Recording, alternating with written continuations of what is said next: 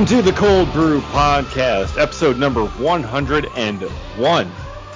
We have made it back into the, the second hundred, starting the second hundred of episodes here on the Cold Brew Podcast. I am Dave Gasper, joined as always by Matt Carroll.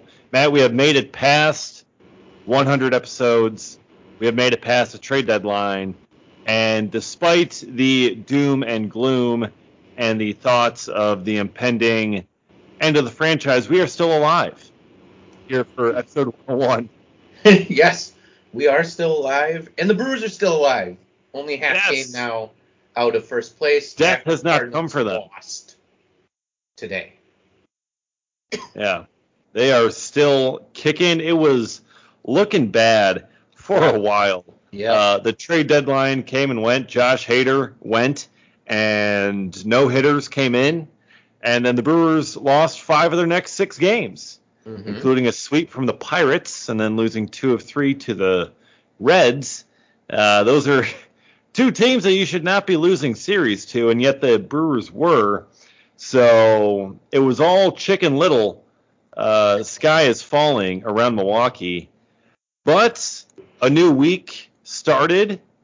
Got a little bit of rest there. Then the Tampa Bay Rays came to town. The Brewers were able to sweep them in two games, and now things are looking a little bit better. At least the, the doom and gloom has stayed away, at least for the moment.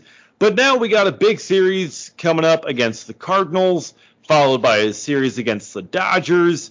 And this is going to be the uh, the big litmus test here, Matt. These next seven days, as Brewers have seven games against the Cardinals and Dodgers, this is uh, this is where the you separate the boys from the men. Yeah, it really is, and it doesn't even get particularly easier after that because after the Dodgers series, it's three games against the Cubs, but on the road, so you know makes it a little bit more difficult, and then three games against the Dodgers again on the road. So I mean that's uh, 12 games, 12 games in 12 days, um, nine of which no wait. 13 game. I'm my math is failing me right now. This is this is too much games. math too early in the podcast. Yep. Yep. Nope. Normally we have to settle into math. 13 games in 13 days. 10 of the 13 against the Cardinals and Dodgers, and only one of those four series being at home. This is going to be tough. Like legitimately, when they get to that off day on uh, August 25th, it we may have a good idea of whether or not you know um, the playoffs are going to be a real thing or not. And obviously, we still have Craig Timber coming after that, and anything Yeah. could happen. Um, but this is a season-defining stretch for the team. Absolutely. Yeah, it is going to be very important for them to, to come out looking good here. I mean, they, they got some momentum coming into it with that two game sweep over the Rays, which is good. You like to see it. Uh, you had the walk off from Willy Adames uh, in the 10th inning to finish off that Rays series, which was always nice. Uh, that was a beautiful, beautiful moment, by the way, between him and Rowdy Tellez jumping into Tellez's arms. I, I love the bromance between Willy and Rowdy. It is it is fantastic. Who doesn't Adames have a bromance with? That's very Rowdy, true. Rios, Freddie. I mean, he's just he's a bromantic guy. Very much so. He he gets along with everyone. He puts a smile on everyone's face, Yeah. and he has a smile on his own all the time, always laughing, always having a good time.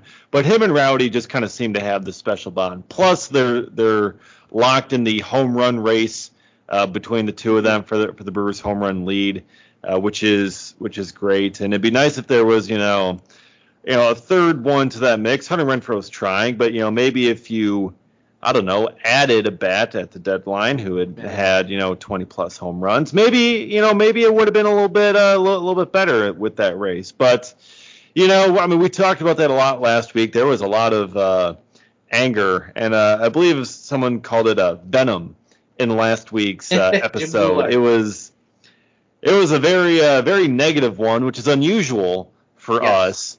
us. Um, but hey, I mean, really, the way the deadline went, that's, I mean, we're calling it as we see it, and that is what we always bring to you here on the Cold Brew Podcast. We call it as we see it.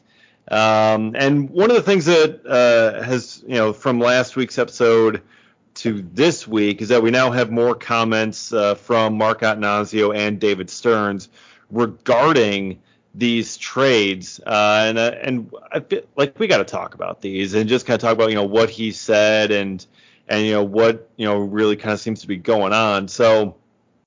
Mark Attanasio, uh, I had an article up on the site about this, you know, just Attanasio's comments on the trade. And there was this whole like almost seven minute long video uh, from Adam McCalvy, just kind of detailing through his comments. And my first reaction to just kind of uh, you know seeing this was Mark seemed to be smiling through the pain. Like it, it, was a weird amount of like smiling for him as he was like talking through it about these like super like uh you know uncomfortable things and uh you know things that he really probably doesn't like to talk about. But it it definitely seemed like he was smiling through the pain, and you know that that was that was just kind of my first thought as as it was just t- kind of getting going before I really kind of dove into what he was saying. Yeah, no, hundred um, percent. Mark Attanasio, we've seen it for years and years ever since he's owned the team. Mark Attanasio is a fan of this team. Whenever you get him talking Brewers, like he talks about them the same way that any old fan would and it, it's honestly one of I feel like his more endearing qualities that you know he doesn't just you know only talk business. He he genuinely genuinely seems to want this team to do well. And so when things aren't necessarily going their way, when you know there's a little bit of adversity and there's you know some strife amongst the Brewers fan faithful, um, he's probably feeling that himself, and so it doesn't surprise me that that was kind of his reaction. You could see it. You could 100% see it in that video that he was he, he was almost like forcing a smile that whole time, um, and trying to be optimistic, but understanding that you know there are people who had concerns with what happened at the trade deadline, and you, know he may have been one of them, but it's also his job, you know, to um, work with David Stearns and have a shared vision for the team. And if you're going to lean on a guy, then you have to trust that what he's doing is for the good of the team. And so, you know, he does end up having to kind of talk that way a little bit in those public appearances because that's that's how he set it up. He set it up for David Stearns to drive the ship. Mark Attanasio is the money man. David Stearns is the decision maker, and so he's making the decisions, and that's what Attanasio has to live by. But you could you could tell it it, it seemed a little tough for him. Yeah, it, it, was definitely tough, and you know, as you kind of go through his comments there, um, it was definitely a I had nothing to do with this mm-hmm. kind of statement. You know, there there were a lot of people, a lot of people blaming Attanasio directly for the trade, saying that oh he he couldn't handle you know the money that he was getting paid. He directed Stearns to to trade him, um, and and Stearns just had to take you know whatever offer was there. Uh, but by the sounds of it, you know it was you know David Stearns and Matt Arnold going to him and saying, hey, we have something we want to do with Josh. Uh, that that they kind of got the call. They they were talking about the Padres. They got the deal worked out, and then they went up, went to Attanasio and they're like, okay, th- this is what's on the table. This is what we want to do, and getting his approval from that. And you know, since David Stearns has been here, Attanasio hasn't vetoed anything he's wanted to do. Mm-hmm. Um, you know, there's been, you know, how much money do I have available? Like that, that could be it. But it, there's no, oh, don't trade this player, do trade for this player. You know, whatever, you know, things like that. He hasn't been, he hasn't really done that in the Stearns era he's done that previously. Uh, and he also said that in his comments. He, he, said, quote, my first many years here, I was criticized that I stuck my nose in too much. And so now maybe I'm being criticized for not sticking my nose in enough. And I mean, it's, he's right. I mean, he did stick his nose in too much, you know, in his, in his earlier years. I believe Attanasio was to blame for the Eric Gagne signing, which was a disaster. Uh, I believe he was also to blame for the Ken Macha hire another disaster. Um, I'm not sure if he was to blame for Jeff Suppan. He might have been, but still, you know, we don't want the owner to stick his nose in baseball ops too much. You know, if Mark tries to play GM or any other owner tries to play GM, it generally backfires. All you got to do is write the checks, man. That's that's all it is. That's what all fans are looking for. You just write the checks that the baseball ops guys want you to write, and that's it. Yeah, no, absolutely. Um, the part two to me that was, I guess, the oddest is he sure did say a lot of, you'll have to ask David about that. And mm-hmm. there were a lot of fans who interpreted that as Mark throwing Stearns under the bus. Right under the bus. Yeah, right. And, and then put it in reverse, back over, and then drive back over him again. Right, because he did say it like seven or eight times uh, to, in response to a number of different questions. Uh, but that's also the setup. Like it, David's the one making the decisions. I, I find it hard to believe that Attanasio couldn't at least speak on his behalf on some of those decisions because I'm sure they are both aware why they were made at this point. But some of it may have legitimately been you know, David Stearns is the one who would have the knowledge about that, so you would have to ask him. But he just said it so many times that it was hard not to interpret it at that. I'm sure if you asked David about it, he would say, "Oh, no, that's totally fine. That's just our relationship, blah blah blah." Um, if you could actually even get him to talk about it, let's be honest. Yeah. Uh, I mean, I, I, don't know how much Attanasio really actually knew. I mean, he's really. I mean, you, you can look at it, look at it as he's deflecting blame, he's throwing Stearns under the bus or whatever, but you know, I really think, you know, based on his comments, you know, and based, based really just kind of on his um, nonverbal cues, just kind of how he was standing, his facial reactions, things like that. I think he was genuinely caught off guard by it a, a little bit, um, and really only, you know, knew as much of, you know, hey, they, they came to me saying we have something we want to do. Mm-hmm. Um, they just kind of explained it to me from there. I don't know like the whole picture. I don't know like everything like their entire motivation behind it or, or what they love with all these guys. I, I don't entirely know. But as Attanasio stated, money was not an issue here. He did not mandate it because of money, because Hader was too expensive, uh, or things like that. Uh, like, you know, cost cutting had nothing to do with this. There were many that were accusing the Brewers of cost cutting, and, you know, it, it did kind of look like that uh, for sure. But Attanasio was like every player that was available, we had the resources to pick up, not only for the balance of this season, but but for the seasons of their contract. Dollars didn't come into the mix. Like we could have even gotten Juan Soto uh, with his contract. It was just the prospect price that uh, we weren't able to that we weren't able or, or, willing to to pay, which I find super intriguing, mm-hmm. uh, considering they had to stretch the budget to get Andrew McCutchen into the fold for his eight and a half million dollar contract. Um, and if they have enough money available that, that they could have the remainder of Juan Soto's this you know salary for this year, probably his 20 plus million salary for next year, and maybe close to 30 million salary for the year after that. If you've got that much money available to pick him up, sign Corbin Burnes now, yeah. Yeah. yesterday. Sign Brandon Woodruff signing these guys to the extensions. I mean, if you got that much money, spend it on Burnes, man. Spend it on the Cy Young.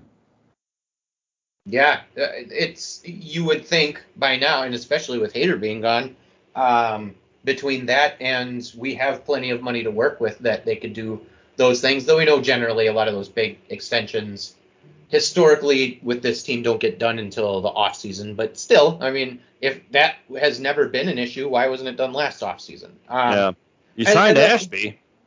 right, but, but that I mean that's a that's a peanuts contract compared to what uh, those two are going to make.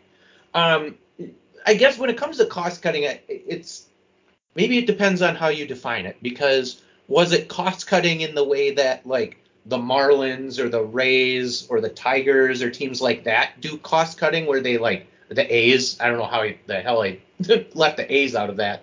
Um, but like where they shed basically the entire payroll um, so that they can you know, like completely regroup. No, it wasn't that.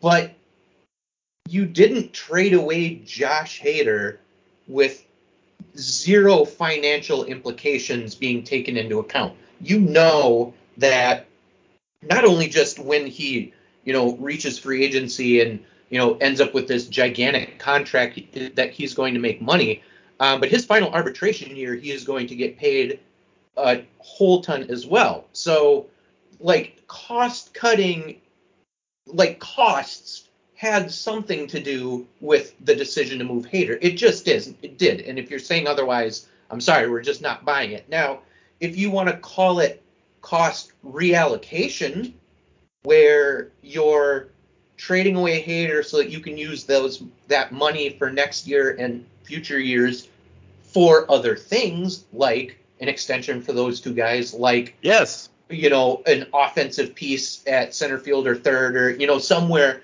going into next year where you want to maybe improve the offense because you feel that the money that Hader is worth next year could be best better used or more valuable to the team somewhere else, sure, call it cost reallocation instead of cost cutting. But costs had something to do with that move. I'm sorry, it just did. It's the entire reason he's been rumored to be in trades every single year since he hit arbitration is because everyone yeah. knew that the Brewers wouldn't be able to afford him at some point. Yeah, and, and that's something that um, has really been, uh, you know, a big part of this for sure, as you mentioned, Matt. I mean, the, the, the escalating arbitration salary. Josh Hader was going to hit free agency after next season, and he wasn't coming back. He wasn't signing an extension. He wasn't signing back here long term. Attanasio knew it. Stearns knew it. Hader knew it. I knew it. Matt, you knew it. Most of the fans knew it. Uh, you know, some may not have wanted to admit it, but everyone really kind of knew there was no way he was signing a long-term contract to stay in Milwaukee because he's going to command about $20 million plus a season. And the Brewers just simply are not going to be able to pay that for a one-inning closer. But also, why is he a one-inning closer? You know, hmm. previously he was a two-inning guy, and you know he you know, he could handle multiple innings, could handle larger workloads. And there have been, you know, the reports that have come out that the Brewers were internally growing frustrated at his, you know, desire to only pitch one inning and, and lack of willingness to to stretch it out. Uh, maybe even for four out saves if they ever wanted them, or, or occasional two inning saves uh, if they wanted to do that. And the reasoning behind that for Hader all circles back to that first arbitration hearing. Mm-hmm. When, when the Brewers took him to arbitration, they, they didn't settle. They took him to a hearing. They, they, they took him to a trial. And Hader was searching for the highest first year arbitration salary of a reliever ever. And he lost that case because he did not have the saves numbers that the record holder, Jonathan Papelbon, had to that point in his career. Papelbon had way more saves. Hader didn't have many and that was mostly due to the Brewers using him as a multi-inning reliever. You know, seventh, eighth innings combined, he'd hold it down. He wouldn't get as many saves. He had to sit out a bit more often. But by being a strict one-inning closer, he could rest a lot more easily. He could be out there a lot more often, and he could rack up the saves numbers to get himself paid. So ever since that arbitration hearing, if you've noticed, ever since then, he's been just a one-inning guy. That's all he's been. That's not because the Brewers had some sort of philosophical change with him. It's because he's like, look, this is all that I want to do now. If that's how I have to get paid, that's how I'm going to do it. And that's what he stuck to, and, and that's what the Brewers have rolled with since then. And, you know, then they kind of grew frustrated by it. I mean, this was all because you wanted to win that arbitration hearing to save yourself, what was it, a million dollars, two million dollars on his salary that year? All of that it all circles back to that arbitration hearing. Everything changed when they went into that courtroom. They never should have taken him in there. They should have found a way to settle or, or found a way to, to just not end up making the argument that they did because by doing so, they completely ruined what they had. They, they completely changed what they had, and it forced this trade a few years later with a year and a half to go before free agency. Yeah, uh, you you always hear about you know when teams and players go to arbitration when they actually go to hearings. You know what's that going to do for the relationship between the player and the club. And you know, sometimes it is a contentious uh, thing, and it, it lasts a, a, little bit into the season. Sometimes it's like Adrian Houser and it's him just saying, "Oh, it's just business," blah blah blah. You know, something uh, super quick. You don't often hear about this type of ripple effect that comes from an arbitration hearing. It's interesting. Like, I, I can't think of any time that I've really ever heard of this sort of um, consequence, I guess, coming from arbitration. So the Brewers now have a player in Devin Williams who is their closer, who will be hitting his first arbitration year this offseason. And so you hope that they maybe play things a little bit smarter with him, whether it's how they utilize him, whether it's that they just suck it up and actually offer him what he's worth um, as a contract and don't even have to worry about it. Um, we've got a player here who's already got a reliever of the year and now is an all star. Don't cheap out on his arbitration. You're going to want to keep him around for a little bit. Um, don't make the same mistake because, yes, this absolutely started with that very first arbitration hearing, and there was a ripple effect that I'm sure they did not expect um, to be taking into account at this point. Yeah, and, and that's something that I'm not sure if uh, I'm a little worried about if they've learned their lesson with that because if you remember prior to the season, Williams' contract was renewed. You know, they, they didn't kind of come to terms. I mean, typically, you know, especially for uh, pre-arbitration guys, it's I mean, you have pretty much no leverage. The team offers you a salary. Uh, you can either accept it or you decline it, and they just renew you at that price anyways. But you feel you kind of make your stand um, that you know I, I, believe I'm worth more, even though it doesn't actually do anything. It, it's just essentially making an objection and, and, noting it. But they did that with Williams this year. He ended up you know just just having to take the renewal, and you know it, shows that the Brewers you know still whatever formula or metric they use for their pre-arbitration salaries. Um, it, it doesn't account for how elite of a reliever Williams has been. And if they're going to use that same thing in arbitration, because, you know, the first two years, first two and a half years, Devin Williams was not the closer. Right. For this team. So he's not going to rack up the saves numbers. So are they get, is he going to want to get paid like one of the best relievers in baseball? Yes. Is arbitration going to value him that way? Probably not. And the Brewers know that and they can use that to win the arbitration case, but at what cost? Yeah. You know, if it's going to damage your relationship with Williams that you just traded away Hader to make the closer, you know, to, to clear room to be the closer for, then I mean you're just setting yourself up to do the same thing in another two years when you know Williams doesn't want to stick around. Mm-hmm. Um, so it, it's just it's a tough situation uh, for for them to be in. Um, you know, I, I just really hope they're able to to learn from that mistake, as you said, um, and perhaps you know dealing with the trading away of Hader this summer is what did that, um, and perhaps they, have made you know realized uh, their missteps in handling him, um, but you never know. You just you just never know until it happens. Yeah, and not that there haven't been you know, times where the Brewers quote unquote treat it like a business uh, because it is a business and you have to treat it that way sometimes.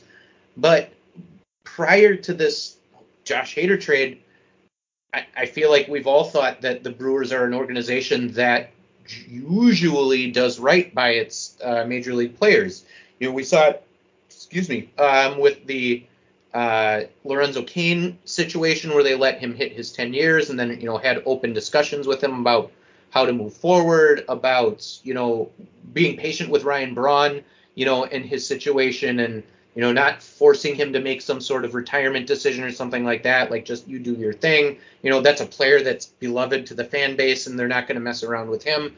It, I, generally, we I feel like we've thought highly for the most part about how this how this organization values its players and now they did seem to maybe mess up a little bit, or maybe they, they under they underestimated the impact of what moving a player like Josh Hader would do, and maybe just weren't prepared for how to deal with the clubhouse in the aftermath. You can move a player like Josh Hader. Business decisions like that do get made all the time. But then you have to figure out how to do the damage control after that. And the Brewers clearly did a very poor job of that from everything we're hearing um, when it comes to the players. So don't create that situation again this offseason when it comes to De- uh, Devin Williams's uh, arbitration situation or other players, to be honest. But we know in particular that he's going to be an interesting one because, yeah, like you said, their system doesn't value saves that much. But I think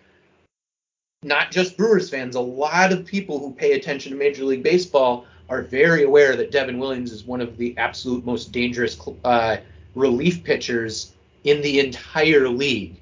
Like he is worth going to be worth some money, and if the Brewers use the same old same old uh, strategy that they u- generally use for it, they're gonna undershoot his value, and it could get ugly again. So just be careful with yeah. this one, guys. Yeah, and you know, as you mentioned with the clubhouse and, and having to manage that, you know, really what, what would have helped with that clubhouse so much, you know, with that trade away of Josh Hader, is making another big splash to get someone else in into the organization, making a splash for a big time hitter uh, that that they might have been after to to help out the offense and making some more big moves uh, to really kind of make everyone believe, okay, we are going all in. But when you trade away Hader and you know try to bring in three other guys to just replace him, you know it's hard for the clubhouse to believe, hey, they're they're doing the best they can to make us better for this season. It's like th- this probably made us worse for this season. You know, no, nothing against Matt Bush or uh, Taylor Rogers or guys like that, but it's like you really kind of seem to to make things worse. You, you take out a guy that we've known for five years who's been a you know a glue guy almost in that clubhouse mm-hmm. and trade him away to bring in two new guys to try to replace him. It's not going to go over well if you don't follow it up with another big splash. And you know that's something that you know Attanasio and Stearns also seem to you know mention in their comments. Really, this did not go as planned. They had a bunch of other trades that they were looking to do. Um, Attanasio knew there were a bunch of other trades that, that Stearns wanted to do that ended up not happening. Uh, the goal is still the World Series. I know a lot of people have been accusing him of not wanting to win the World Series, and you know he reiterates that his goal has has been and has always remained that it is winning the World Series. Now you can take him at his word or not, but I, I always I still do believe that Mark wants to win. Um, you know, like deep down because as, you mentioned earlier, he is a fan of this team first almost. Um, so he wants to win just as much as as the rest of us do. So, you know, they had the other moves, they just ended up not panning out, and when that happens, it it makes you kind of look like an idiot if you start the first part of the plan and we don't see what what part two was. All you see is part one. it's like, eh, this doesn't make any sense. Yeah, you do wonder if when the Hader trade started to materialize, if Stearns thought, you know what, it's going to be fine because we still have plans to bring in a bat, everything will balance out, and everyone will be happy. And they never considered the what if of what if we don't end up with that bat? What's the clubhouse going to think? And they just were never prepared to have to deal with that. Or they just thought the percentage of that happening was so small that it didn't matter. It's like, oh, I mean, we, because I mean, we heard like afterwards, like they were super active on the phones. They were busy. They were talking to everyone. They had so much going on, and it's like, okay, we've got you know like five or six you know active uh, you know trade discussions that are fairly far along. Um, if the prices come down just a little bit more, we'll probably be able to to get a deal across. And you know, they got to the end of the deadline and none of those prices dropped to to where they wanted them, and they just saw like we had all these you know things that were that we were about to get done, and you know just kind of nothing ever materialized as they got later and later, and they just weren't able to to get it across and that that tiny chance of not getting anything done when they pulled the trigger on the Hader trade all of a sudden grew a much to a much larger chance as the prices didn't drop. Yeah, yeah. It clearly it didn't go the way they expected things to go. This the final result of the trade deadline was not what Stearns had envisioned. Um, but you you have to be prepared as an organization to deal with the aftermath, whatever it is. Like you have to have a you know scenario plan for what if everything goes wrong and everyone ends up being pissed. How are we going to deal with that? Like you have to. There, it's not, nothing that's ever going to go exactly how you expect it to go unless you're the Dodgers and could just pay for everything to go how you expect it to go. True. Um, like something's going to go wrong, and you have to be ready to respond to what happens if thing goes wrong. And, and maybe maybe they were completely blind to the fact that there could be a negative clubhouse reaction to whatever moves they make. Maybe they were completely naive to that. I don't know. I would find it hard to believe, but maybe they were. And if that's the yeah. case, then that's even scarier that they never even considered that, you know, the players could be upset with whatever moves they ended up making. But whatever the case was, they weren't ready for it. Yeah, I mean, historically, they do care about that clubhouse culture, and Craig Counsell has been fantastic at managing it. So I'm sure Craig Counsell was probably even like, dude, what the hell, man? Like, you mm-hmm. just you just made everything so much more difficult on me. Um, and yeah, I mean, it just you know some of their comments did help ease some of the concerns. Uh, I think that Alon had. I think that it still raised some questions uh, for many as well. But you know, I, I, also did see a bunch of people saying, "Oh, the Brewers need like they need to get away from a microphone. They need to stop talking, and you know they're just kind of making the problem worse." I completely disagree. I mean, I, I think having these guys out front answering these questions, um, answering to a lot of backlash, answering to fans, answering to media, you know, friend of the podcast, Adam McCalvy, was pretty much he was holding Attanasio's feet to the fire there with some of his questions. I mean, he was like, "Are you sure you guys are are trying to win a World?" I mean, he didn't phrase it like that, but it's like, "Are you trying to win a World Series? Do you actually care about that?" Like, like here are the fans' concerns. Here's how they're saying it. Like, what's your response to that? I think he did a phenomenal job, and I think the rest of the guys in that media group did a phenomenal job you know, really asking the questions we wanted to know from Attanasio. Whether you liked his answers or not, whether you thought they were complete or not, that's a completely different thing. But he still stood up there and he faced the questions. A lot of other owners would not stand there and even face the questions, let alone give you let alone give you answers you may think were inadequate or raised further questions.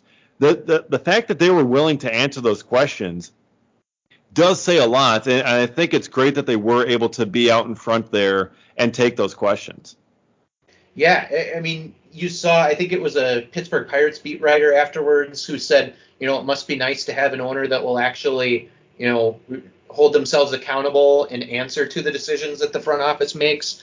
Um, yeah. We also heard after Detroit Tigers GM Al Avila got uh, fired recently their owner came out and basically that if, if you thought Attanasio sounded like he was throwing Stearns under the bus, um, Ilitch for the Tigers literally threw almost literally threw Avila under a bus. I'm sure if there was an actual bus driving by, he would have been happy to throw him in front because everything he said was like all the decisions that happened over the last few years completely fall on the feet of this guy. Like it was bad.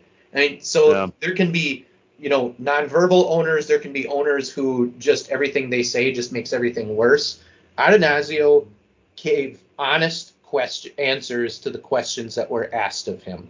And yes, I, I am glad to hear that because then at the very least it does, um, you know, give doesn't leave us uh, just grasping for straws during that situation. Yeah. I will say too, you know, what with all this going on, it's very valuable for the Brewers to have a player, a veteran player like Andrew McCutchen in the clubhouse right now.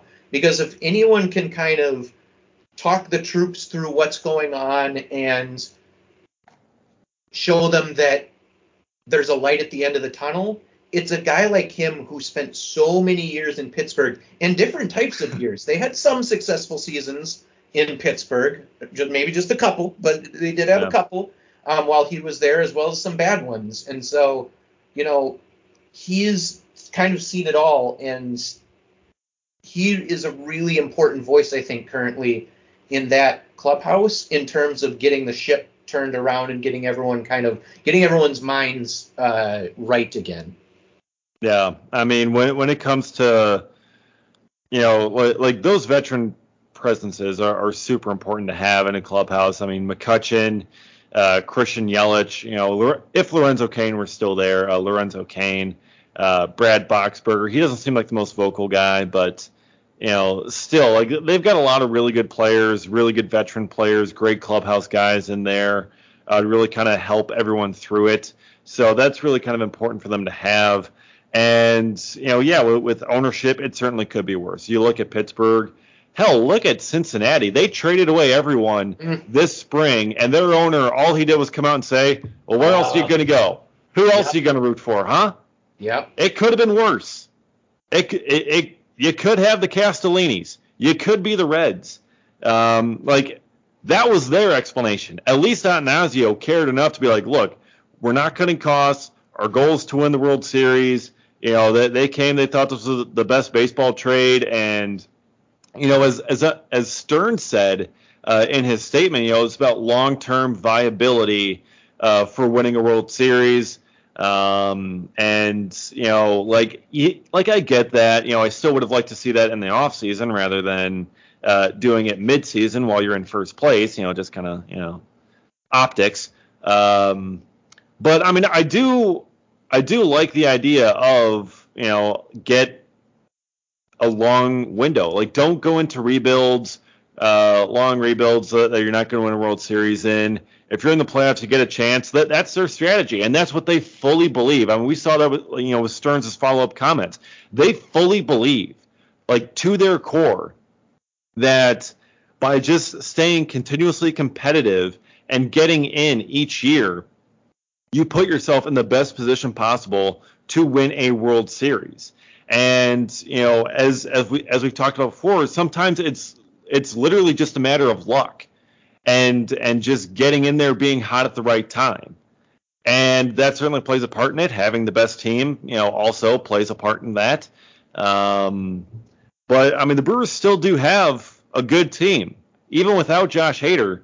They do still have a, a pretty good team. I'd like to be better, but you know, it, it's still a good team.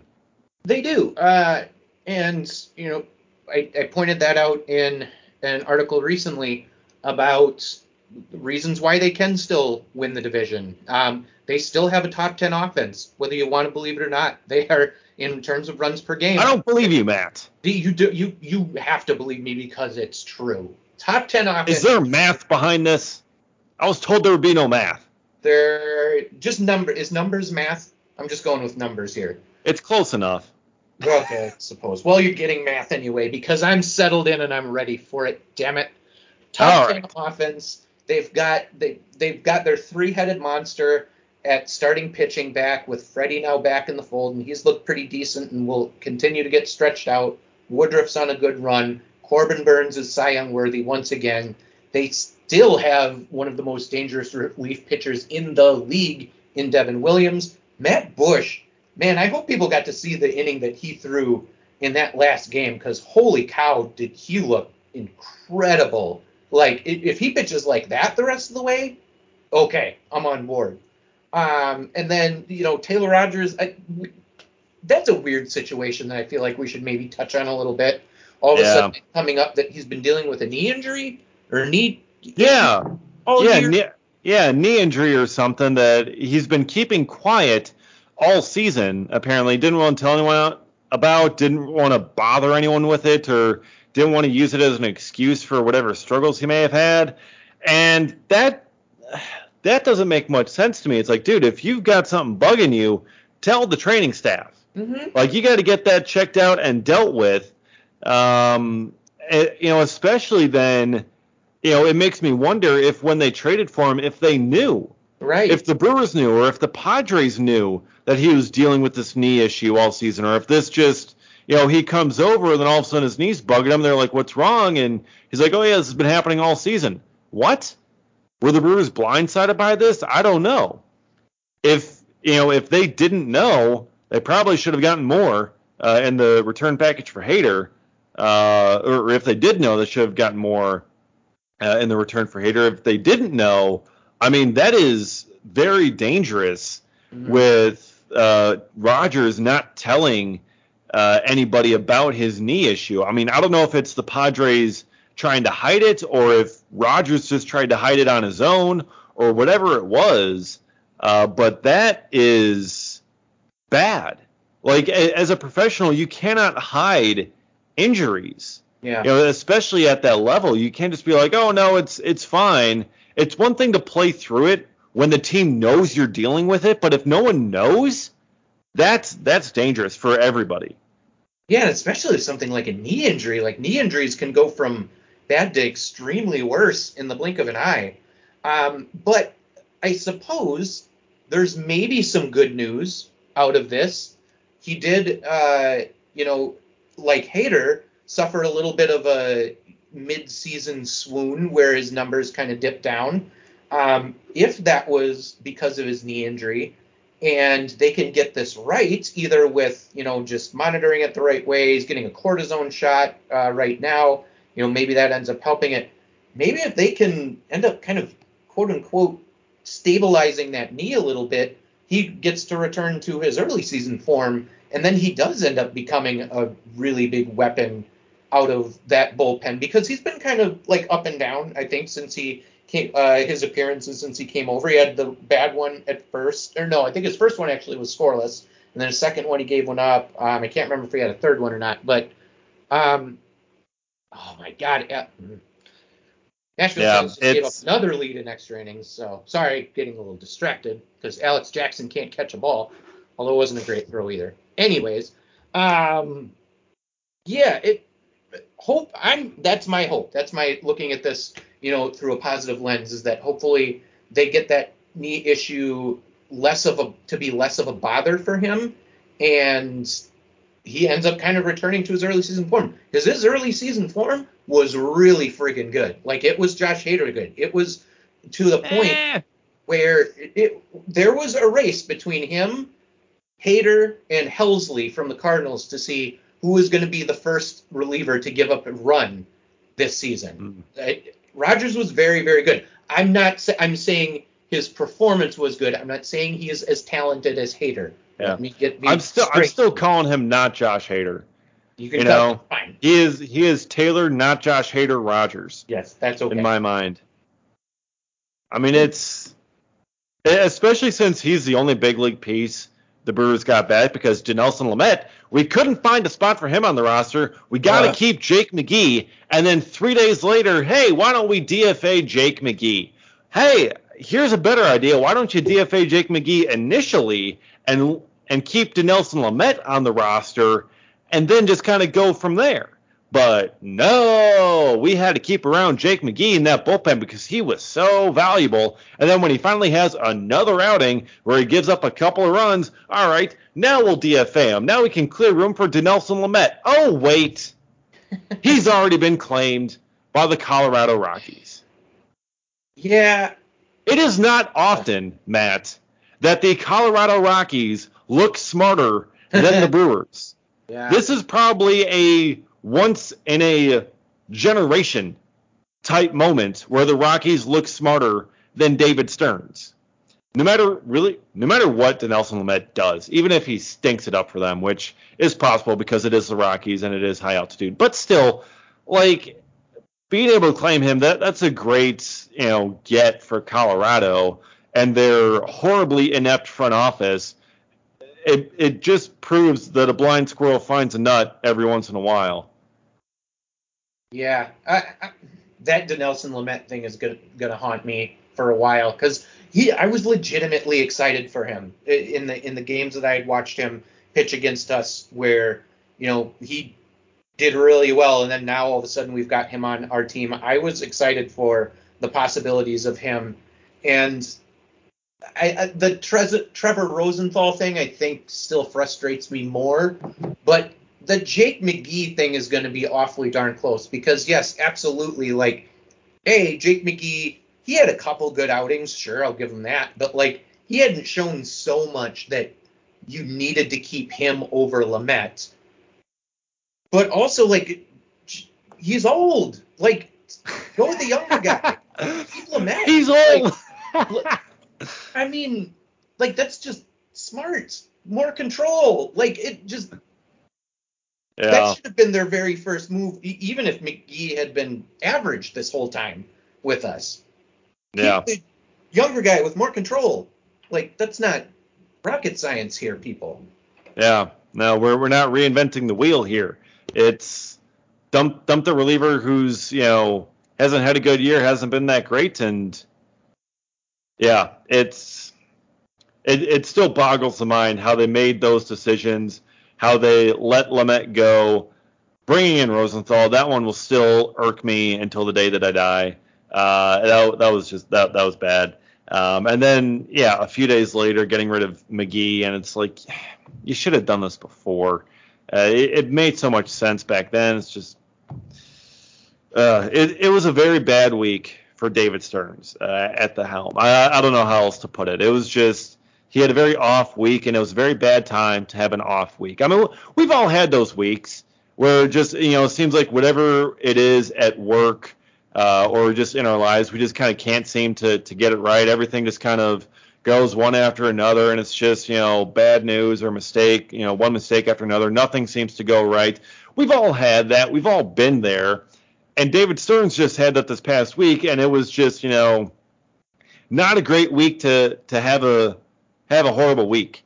You know, if he wants to have a horrible week this week when really mostly nothing is going on, fine great. You know what? It's a horrible week. It happens. Whatever. But to have it during deadline week and those those few days after the deadline, ooh, that is that is not a good time. Yeah.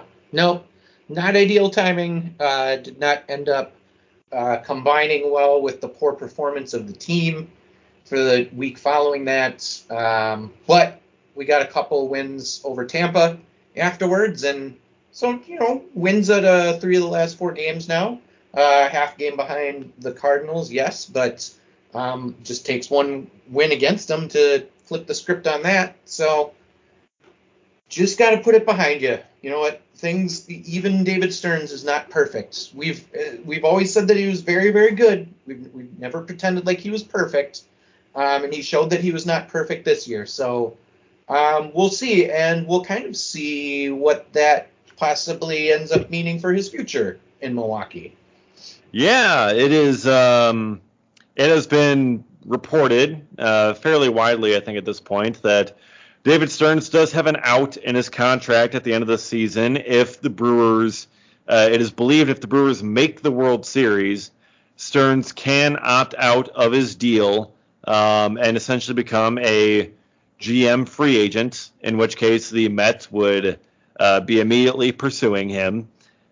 And you know, we'll we'll kind of see what happens there. Jon Heyman just put out an article uh, not too long ago uh, here talking about that whole situation and how Stearns really kind of didn't seem to help himself at, at all with this trade deadline, uh, or you know, didn't help his ability to get out of that contract because he did not make this team a more likely World Series team. But you know, Heyman also kind of goes into you know what the Brewers did at the trade deadline. You know, the you know it was a very unpopular deal, and you know they were looking at other hitters.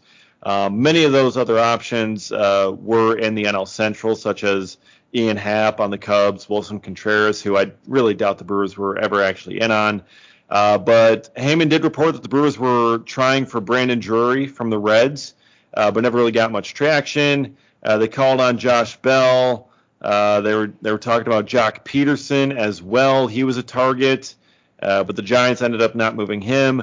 Joey Gallo was discussed. Um, you know, the Brewers came close in a couple of different areas, but just weren't able to get anything across the finish line. And you know, it just kind of makes uh, a difficult situation even more difficult. Um, it, it's it, the only way this looks out, you know, positive for Stearns is if the Brewers win the World Series. Because I mean, otherwise everyone's going to circle back to the trade deadline as we talked about last week. If they fall short, either with the bullpen or the offense, everyone's going to look to Stearns in the trade deadline and how bad it was. Um, and then, you know, if they fall short, that means Stearns is under contract for another year. Uh, and then, you know, is is he going to just kind of let that contract expire? Is he is he going to be looking for another extension? You know, I'm I feel like Attanasio is definitely going to be willing to extend uh, David Stearns for you know another couple of years and keep him around. Does Stearns want to stick around? Does he want to stay with that? You know, what what are they looking at? And you know, I feel like he does. I feel like Stearns wants to win a World Series here. He wants to prove that it can be done. Um, you know, and then maybe move on to the next challenge. But you know, maybe he just he just simply doesn't want to leave quite yet.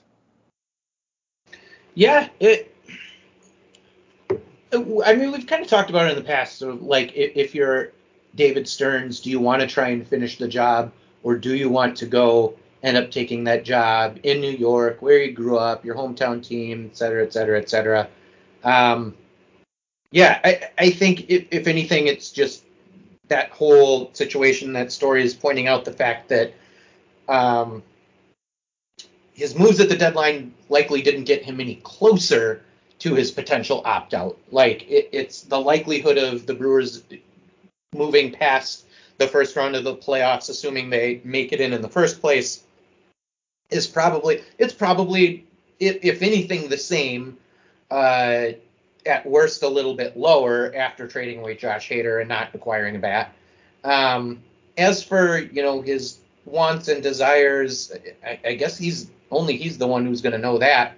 If it's me, I'm wanting to finish the job. I'm wanting to get the you know team that I work for to that ultimate goal eventually, unless a massive teardown ends up happening in the middle of it. I, which we're trying know. to avoid.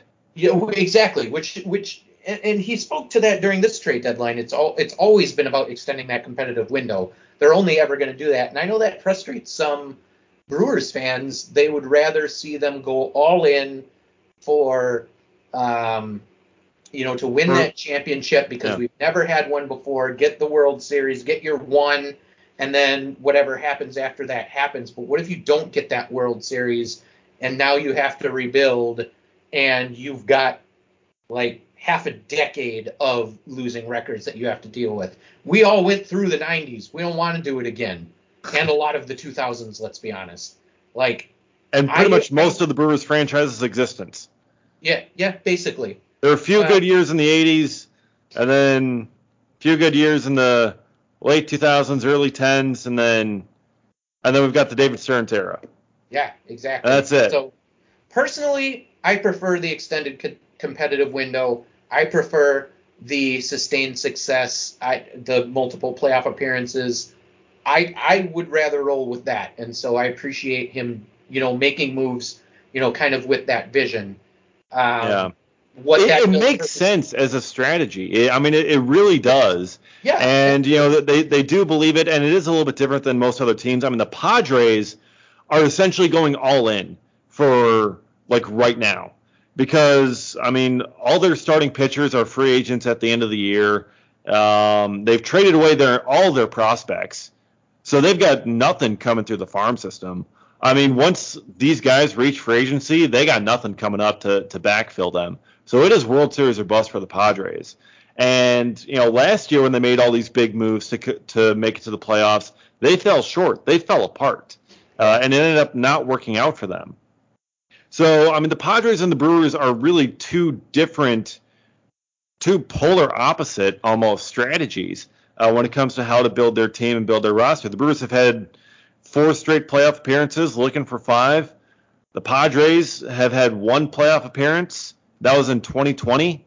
Um, so, you know, where they, you know, which strategy is best, you know, you can be, you can argue that all you want, but on paper, it looks like the Brewers strategy has been, has been a lot better. And, and Preller has been in charge in San Diego longer than Stearns has been in charge mm-hmm. here.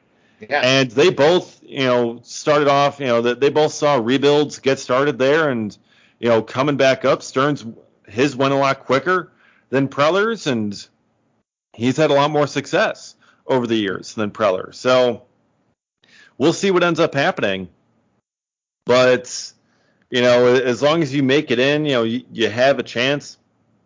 And you just want to see it one of these years. And and I think for a lot of fans, it's hard to see, you know, into the future as much, you know, especially when you have a competitive team now. When your team sucks, you know, it's it's like okay, let's look into the future. We got these prospects coming up. It's going to be good. In a couple years from now, you know, things will be fine.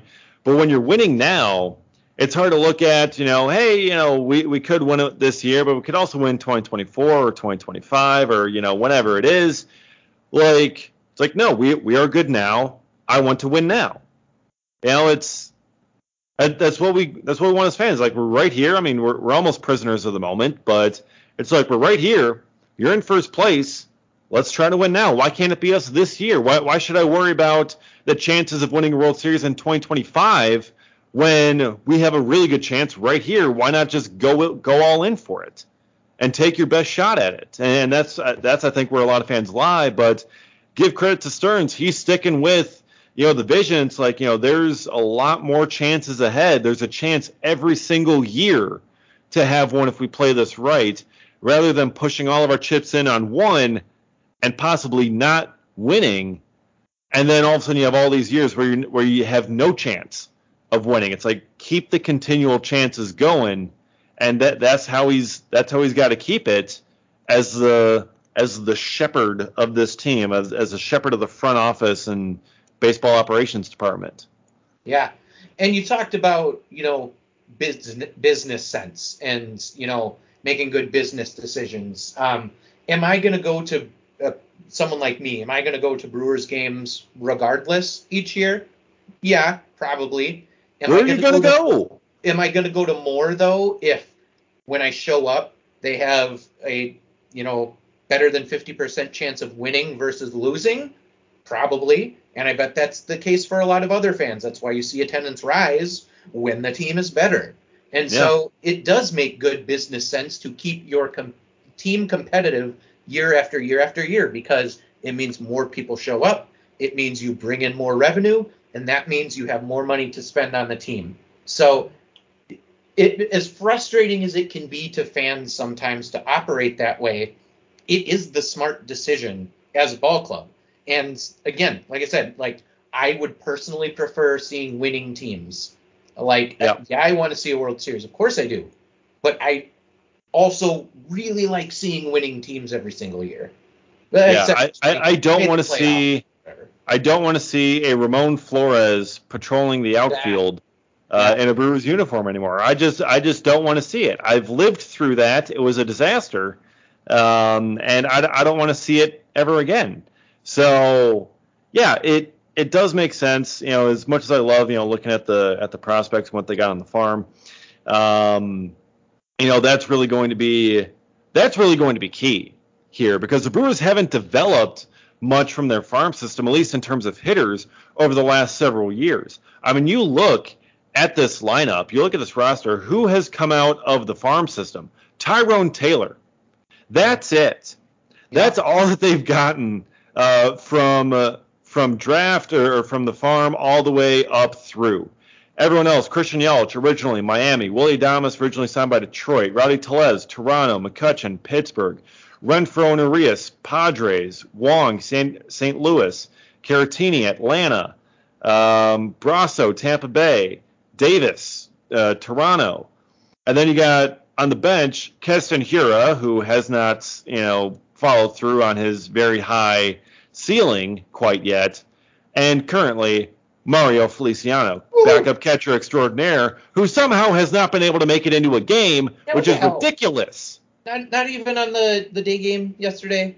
Craig. I know. I was I was fully expecting that, that should have been a Mario day. I don't I know what was that was going to be the one. But, but yeah, oh well. But I mean the the pitching staff. You got Burnes, you got Woodruff, you got Ashby, all drafted and developed by the crew. Peralta wasn't drafted by the crew, wasn't initially signed by them, but most of the development was yep. done by the Brewers. Uh, Williams, drafted by the Brewers. Brent Suter, drafted by the Brewers.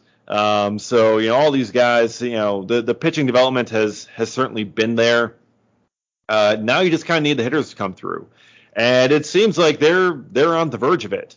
Brice Turang, uh, 2018 first rounder, Garrett Mitchell 2020 first rounder, Sal Frelick 2021 first rounder, all of them in AAA right now. You have uh, Joey Wiemer there as well. You have Esteury Ruiz, who you got in the Hader trade in there. Uh, so you got you got the prospects. They're right there, and they need this farm system to start producing and start producing those hitters if this contention window is going to be extended.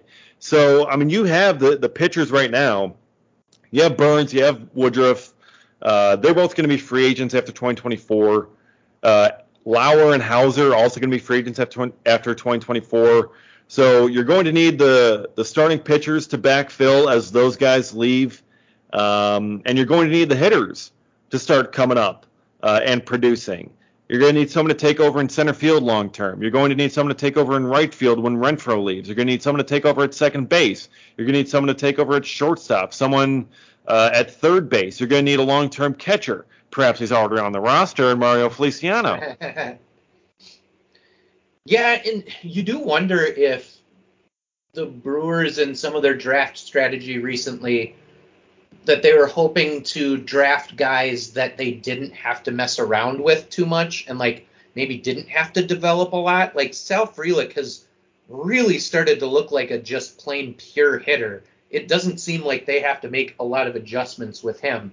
They did have to a little bit with Wiemer, um, but that seems to have worked. But he was a fourth well. rounder. They they knew that. Right, exactly. They, we, we knew since the beginning he was going to be kind of a bit of a project. But Garrett Mitchell, I don't think they're really expecting to have to toy with a whole lot. He does have his strikeout issues, but I think they're uh, just looking at that as something you take with all his other strong tools. And he's got to tap into that power a bit more, which he Yeah. has been able to do lately. Yes. Um, even Eric Brown Jr., I know he's got the funky, uh, Stance. you know, batting stance, but he just manages to get on base no matter what.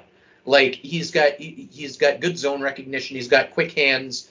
He manages to get the bat on the ball regardless of that. So I wonder if their view on him too is like, you know what, this is a guy who just gets on base. So we like him bec- Yeah. because, you know, he may even if we leave him with that funky batting stance, he might be able to get away to I mean, for most of his career, Craig Counsell had his bat halfway up the staircase to heaven in Yeah, his batting stance. Like you almost had to have a, a flashing light on that thing to warn a- passing airplanes. Mhm. Like that's how that's how high his bat was, and he still was able to have a pretty good amount of success at the big league level as a hitter. I mean, he was no you know he wasn't a superstar shortstop or anything, but uh, you know he had enough success to to play in the league a very long time and have some very big moments.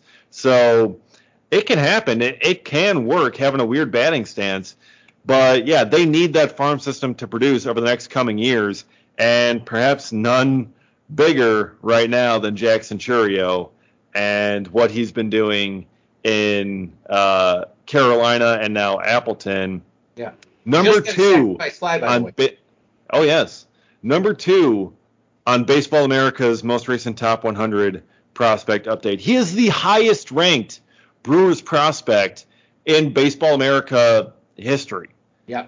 Like it is, the Brewers have never had a prospect of this caliber. I mean, this is someone that they are going to be very excited to get. I think no matter who claims center field in the near future, whether it's Mitchell, whether it's Frelick, long term, I think it may belong to Chourio. And you move one of those guys off to the side because what what he's been able to do uh, and show so far has been nothing short of fantastic. So, if for this currently this competitive window, I see it ending in 2024 when all those guys, Burnes, Peralta, I'm sorry, Burnes, Woodruff, Houser, Lauer, all reach free agency. Adames reaches free agency. Currently, that's when I see it ending. If that's going to be extended, it's up to Brice Turang and Garrett Mitchell and Sal Frelick and Esteury Ruiz and Joey Jackson Wiemer. Chourio and Ethan Small, and it's going to be up to all these guys to extend that window. If they come up and do what they what they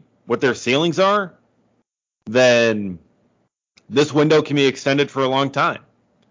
And that's that's what it comes down to. this out I, we've talked about it so many times this outfield depth is just getting absurd because now you even have a player like Jace Avina, the new Jace, by the New way. Jace on base. Just Yes. killing it at low A. The real Jace base, in my opinion. I, I, I, he's, he's the Jace over the fence. He's, he's crushing it. You don't need to get on base if you're just hitting it out of the park. Uh, but he killed it at the Arizona complex. He had two home runs in his low A debut. Like it, and he's another outfielder. Like the outfield depth is just ludicrous levels. Uh, Like, can one of these guys learn a corner infield spot just for shits? Like, just so we can maybe add to a little bit of depth down there? Like, we we don't have, we're not gonna have room for everyone at the major league level. And, and I know like some of those guys, you know, that that's actually a good problem to have because then, you know, you really do have some trade assets and potentially bringing in someone else, which is a lot of how the Brewers have gone about manufacturing offense at the big league level. Um, but it's it's getting to the point where you're starting to get attached to all these guys, and you're not going to want to see any of them leave.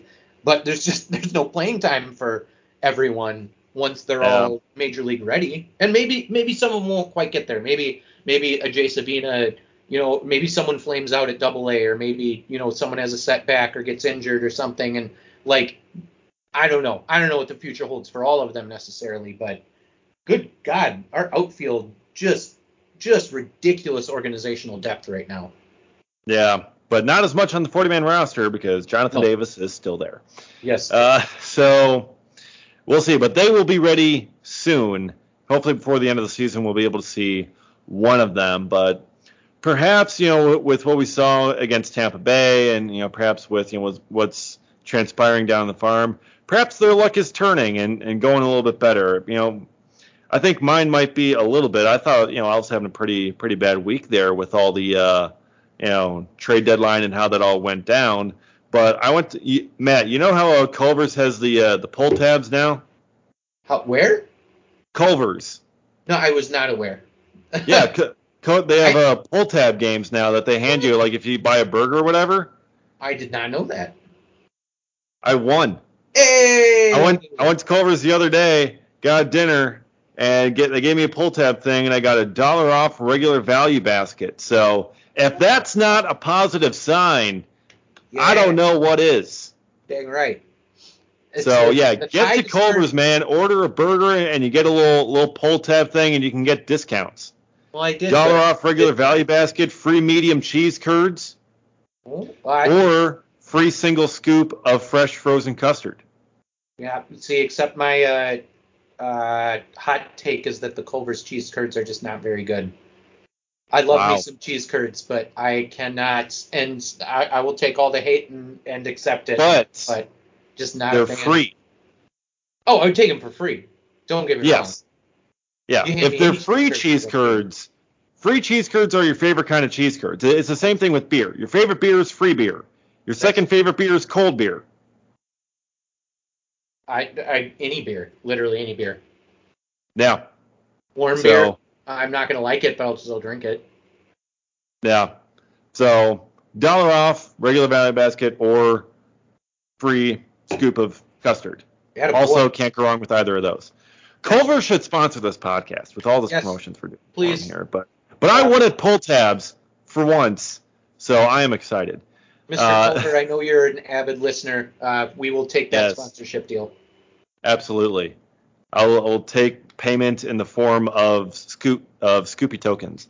Uh, all right, I think that's a I think it's a good spot to to call it for this week. So, thank you for listening to episode 101 here of the Cold Brew Podcast as we continue to make sense of the Brewers' nonsensical trade deadline, um, and you know get forward towards the the final stretch of the regular season and then into the postseason. Hopefully if they can make it there. We'll see. But uh, that'll do it for us this week. We'll see you again next week for another episode of the Cold Brew Podcast.